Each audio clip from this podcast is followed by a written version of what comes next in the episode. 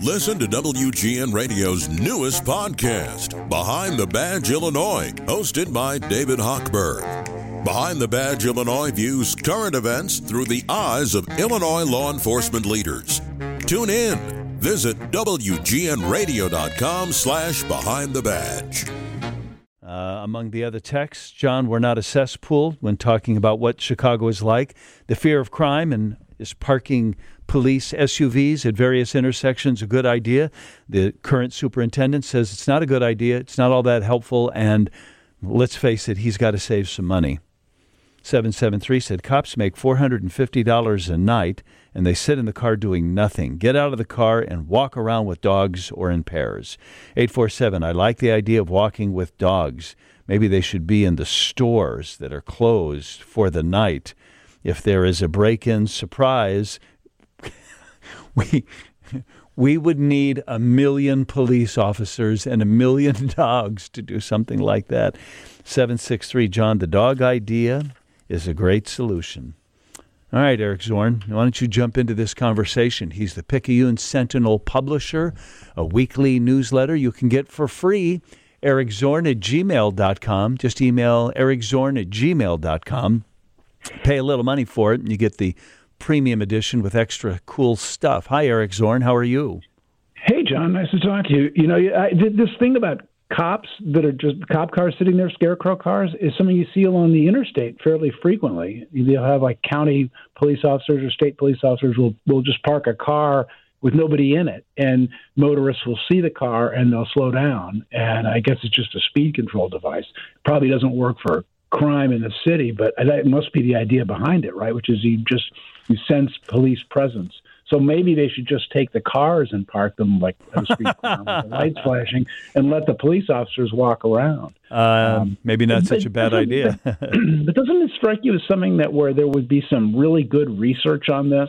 Like that this must have been tried in various places, and they say, yeah, you know, in Sacramento they did this for two years, and crime dropped forty percent, or, or something like that, something to justify. But this is a program from from previous Superintendent Brown right? That yeah, this is yeah, something yeah. That, that the new superintendent Snelling has decided he doesn't want to do.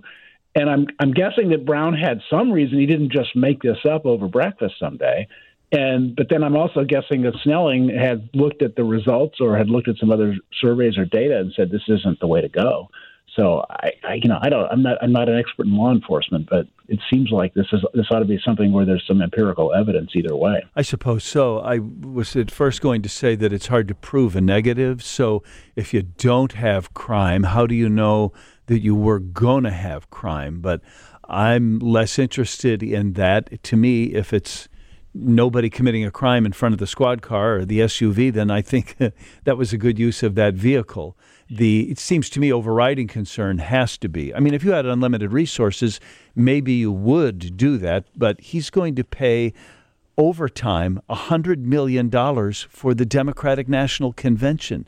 The overtime budget, I, I, these numbers make no sense to me. $100 million for the DNC.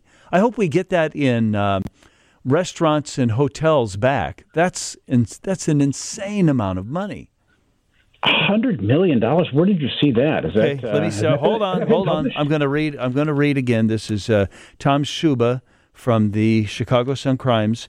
But with the Democratic National Convention looming, and and just 100 million dollars budgeted for overtime, managing that pool of cash will likely prove difficult.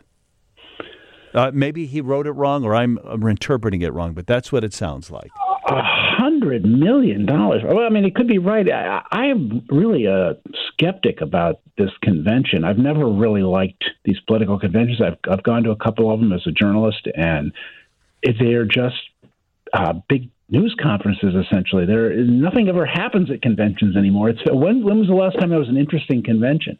Um, you know, you had Barack Obama's speech in 2000. Was that four? I think it was um, in Boston and then you had uh, Ted Cruz refusing to endorse Obama in 2016, and that was kind of interesting. But or Ted but, Cruz's grandstanding at the Republican convention that nominated Donald Trump. Remember that he walked out to right. booze.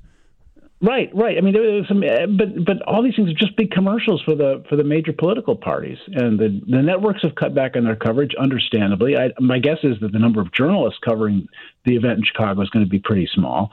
And I don't know how you justify. I mean, if it's going to end up costing the city, does it really help tourism in Chicago? Does it really? I mean, if it does, I mean, I'm I'm like I say, I'm I'm a data guy when it comes to this stuff. If we're going to have a uh, a car race in Grant Park, if it brings money, if it's a net positive to Chicago, then fine, I don't care. And if this convention is a truly a net positive to Chicago, that's fine. I'm probably not going to watch much of it. Uh, but but if it's a drain, if if people think like, oh, this is going to have long term uh, beneficial effects to the city, it's going to lure people here, make people want a vacation here. I don't buy that, and I, I don't quite understand why it is that we are investing in this, why we think it's such a big deal or such a good opportunity. But but again, I don't have access to the bottom line numbers, so. If you had your druthers, you would. If you had your druthers, you take the Republican National Convention this year let Milwaukee have the DNC and let Chicago have the RNC. Don't you think the Republican convention that that will probably attract more press? That will probably be more. Uh, I'll use the word interesting. Um, don't you think?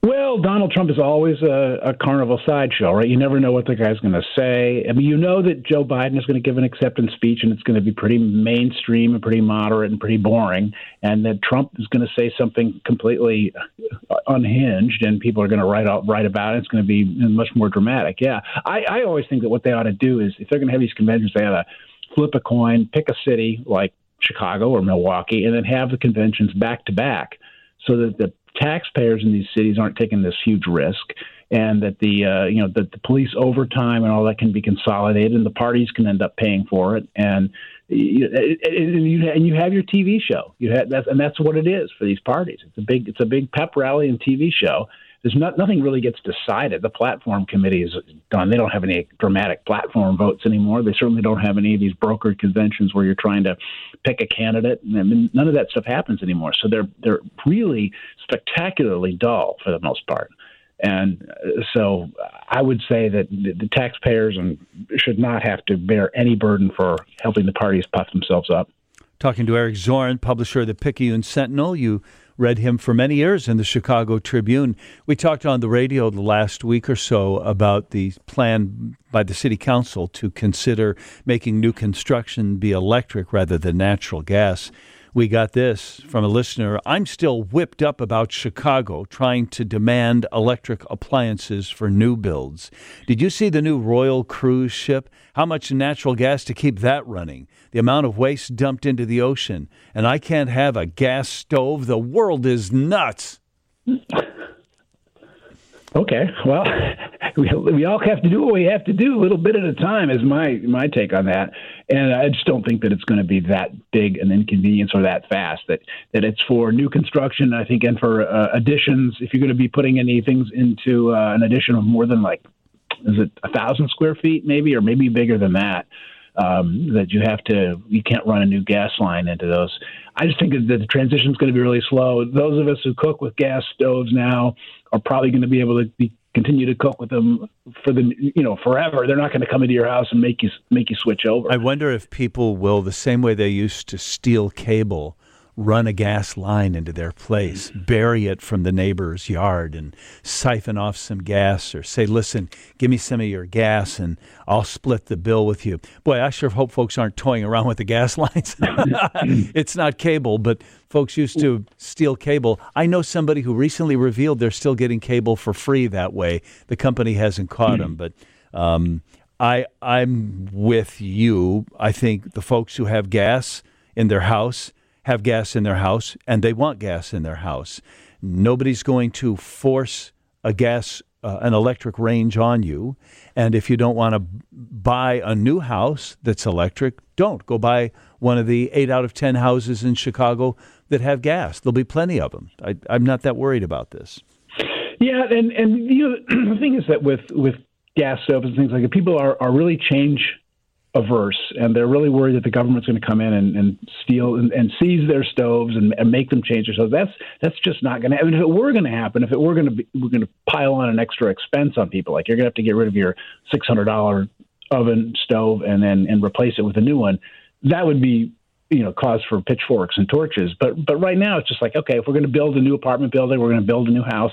It's going to have to be electric uh, uh electric water heaters, electric furnaces, electric ring, all, all the all the stuff. And and from what I've read, long term, it's the way to go in terms of uh, you know environmentally, which is we, we all need to be concerned about that. And yeah, you've got these cruise lines, and you've got people flying private jets everywhere, and there are all kinds of issues with that. But you know, you got to do what you got to do as a as a private citizen to help mitigate the effects of climate change. And this seems like something that's not it's not that big an ask. So, Are you surprised that Mayor Johnson now says will delay the kicking the people out of the shelters?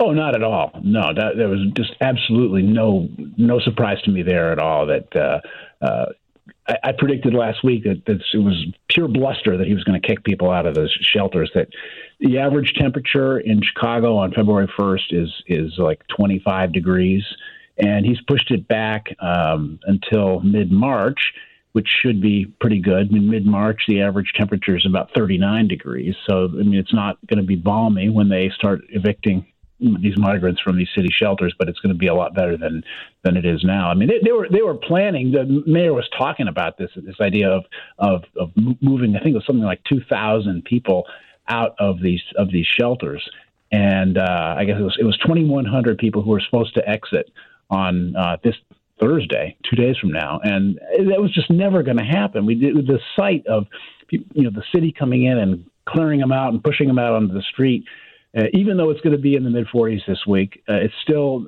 not something that we would we would want to see. And the, the mayor knew that, and the mayor is would be totally off brand for the mayor and his Soul of Chicago talk to do that. Uh, it's a it's a very very difficult problem. I really sympathize with anyone who's trying to deal with it because you've got this influx of migrants, and it has slowed down, but it's still they're still coming to the city, and there's still no place to put them, and we've got to figure that out. Uh, but we're not we're just not, uh, you know, Chicagoans, Americans are not the kind of people who are just going to push people out onto the street. I think you're right. I would hope that, if nothing else, it's emblematic, isn't it, of the disconnect between the city and the state. I would hope that the governor's office and the mayor's office are having um, earnest and productive conversations behind the scenes, and that the egos are put on the shelf. Imagine that, but where they would just say, "All right, we screwed up. Well, yeah, we shouldn't have said that. Whatever. Just stop it and come up with some sort of concrete plan." Even that is a band-aid because this is a federal problem, but the city and state aren't helping each other out, Eric.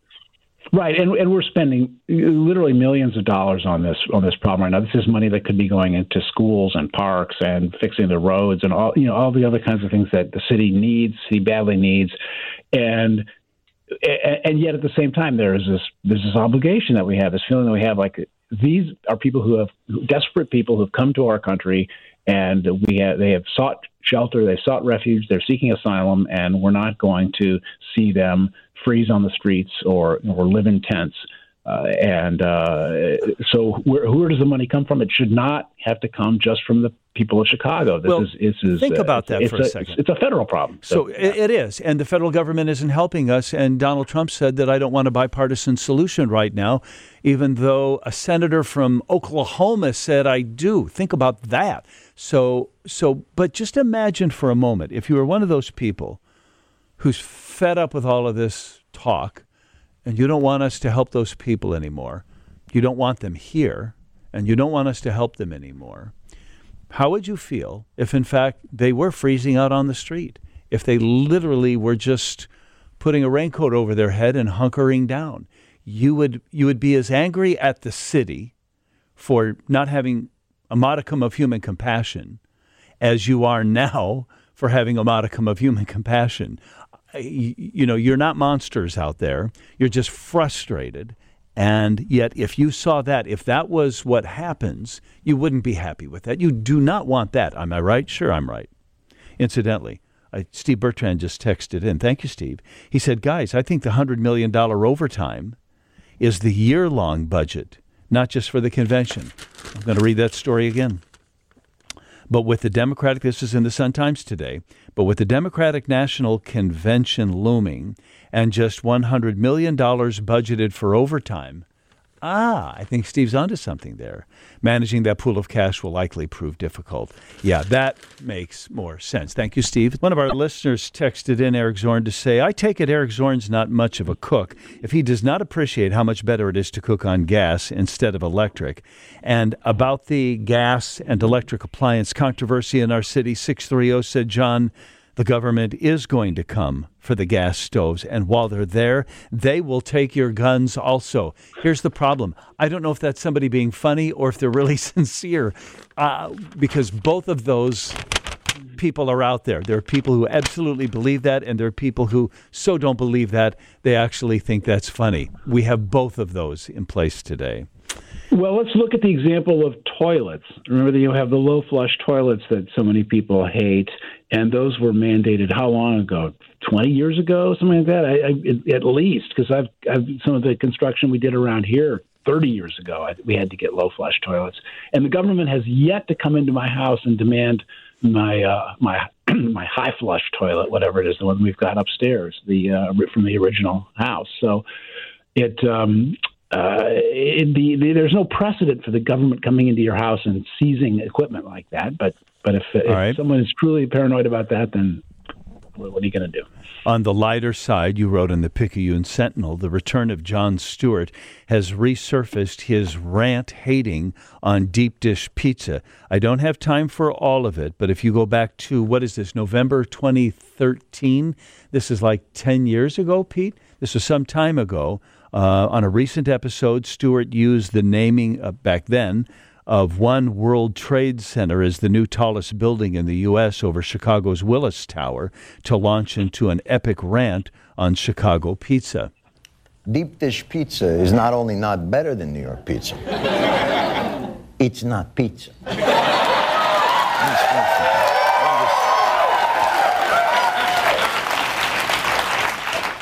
It's a casserole. This is not pizza. This is tomato soup in a bread bowl. This is an above ground marinara swimming pool for rats. Let me tell you something about your not pizza. I want to know when I get drunk and pass out on my pizza that I'm not going to drown. When I look at your deep dish pizza, I don't know whether to eat it or throw a coin in it and make a wish. He goes on like that. So they're resurfacing that old bit because Jon Stewart's coming back on Monday nights. You had something to say about that. I do. I this is one of these tedious food debates we have in town here, just like uh, the one about ketchup on a hot dog, that uh, is ultimately very, very annoying. Deep dish pizza. I mean, I, I, the, getting all upset about the terminology is is what kills me. If you don't if you don't like deep dish pizza, uh, uh, then fine. You don't have to like everything. It, it's just the same ingredients that pizza has in slightly different proportions. It's it is kind of a casserole. If you don't want to call it a pizza, don't call it a pizza, but it's good. I never I thought about it that like way. It. So is his problem the use of the word pizza, or does he not think that's good to eat? I didn't hear him say it doesn't taste good. It tastes good. It doesn't look like New York or Detroit style pizza. But what's your problem here? Is it the word or is it the food? I, well, that's the thing. I, if if it's the food, fine. We all have our food taste. You don't like the the consistency of it, whatever.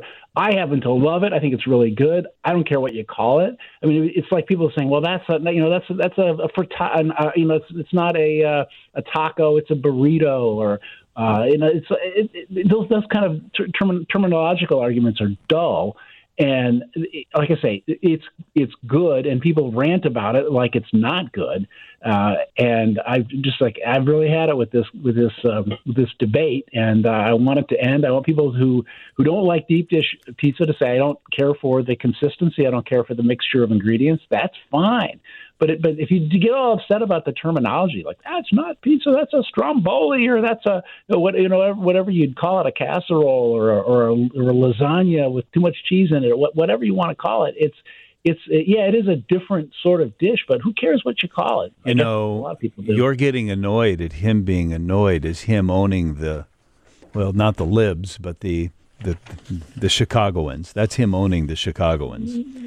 You can tell Jon yeah. Stewart for me, John. He can keep his floppy dough, whatever frisbee, that's right. Well, maybe that's what we need to do. Fight fire. Go. You call that pizza? That's a floppy dough frisbee with a little tomato squirt on it. What the heck? I like that. Yeah. I like that. I, floppy dough frisbee. That's what I'm, I'm going to go. I'm going to go with that. Thank you, Anna from that. Chicago, for that text message. Uh, one last thing from you. Um, I don't think we have time today. Maybe the Mincing Rascals. We'll talk about two things when we record our next podcast, and that will be tomorrow. One is what's happening with the Medinah Temple, and also the use of police body cams. The daily podcast from the New York Times two days ago went at great length to say how badly that is being utilized in New York City, and that the model for the country on police body cam use is Chicago hokey smokes. I don't know that the Mincing Rascals are all going to agree with that, but we'll talk about that on our podcast tomorrow. Um, give me your one sentence thought about Bally's Casino in River North. What's your problem with that? Well, my, my thought well, my thought is that you know revenue there is way way underneath what it's supposed to be, and that may jeopardize the construction of the of the uh, casino site over at the Tribune printing plant. And I think it may be because people are just gambling at home now. They're using their, their DraftKings and their little phone apps and they don't feel the need to go to the casino. So I, I, I wonder if it's ever going to really happen. Irving Park's Majestic Eagle has a name. Meet the 33rd Ward Balderman. Do you see this story from Block Club Chicago? I saw the names, and, and that's probably the best one of their finalists. Uh, they, they had a little uh, a reader poll to pick one. One of them was like Chance the Flapper and stuff. that makes me laugh. but uh, I I like Balderman. That's a good one. Thirty third Ward Balderman. Okay, but there's a. I didn't even know we had an eagle that we were supposed to name. It's hard to keep up with all the things that I need to pay attention to like this. Yeah, it's up in uh, it's up in my neck of the woods up here. So you have a bald eagle. Boy, if I'm a bald eagle and I can fly and live anywhere, and we've got all of these rivers and lakes, I'm not living in uh, the northwest side of Chicago. Well, there's all kinds of rats in the alleys and stuff. Come on, it's like a, it's like a smorgasbord here. I was just going to say, great restaurants for an eagle. That sounds delicious. Okay, we will talk to you on the Mincing Rascals podcast tomorrow, and you can always read Eric Zorn. Just subscribe to the Picayune Sentinel by emailing him directly, Eric Zorn at gmail.com. Talk to you tomorrow, my friend. Thanks, John. See you.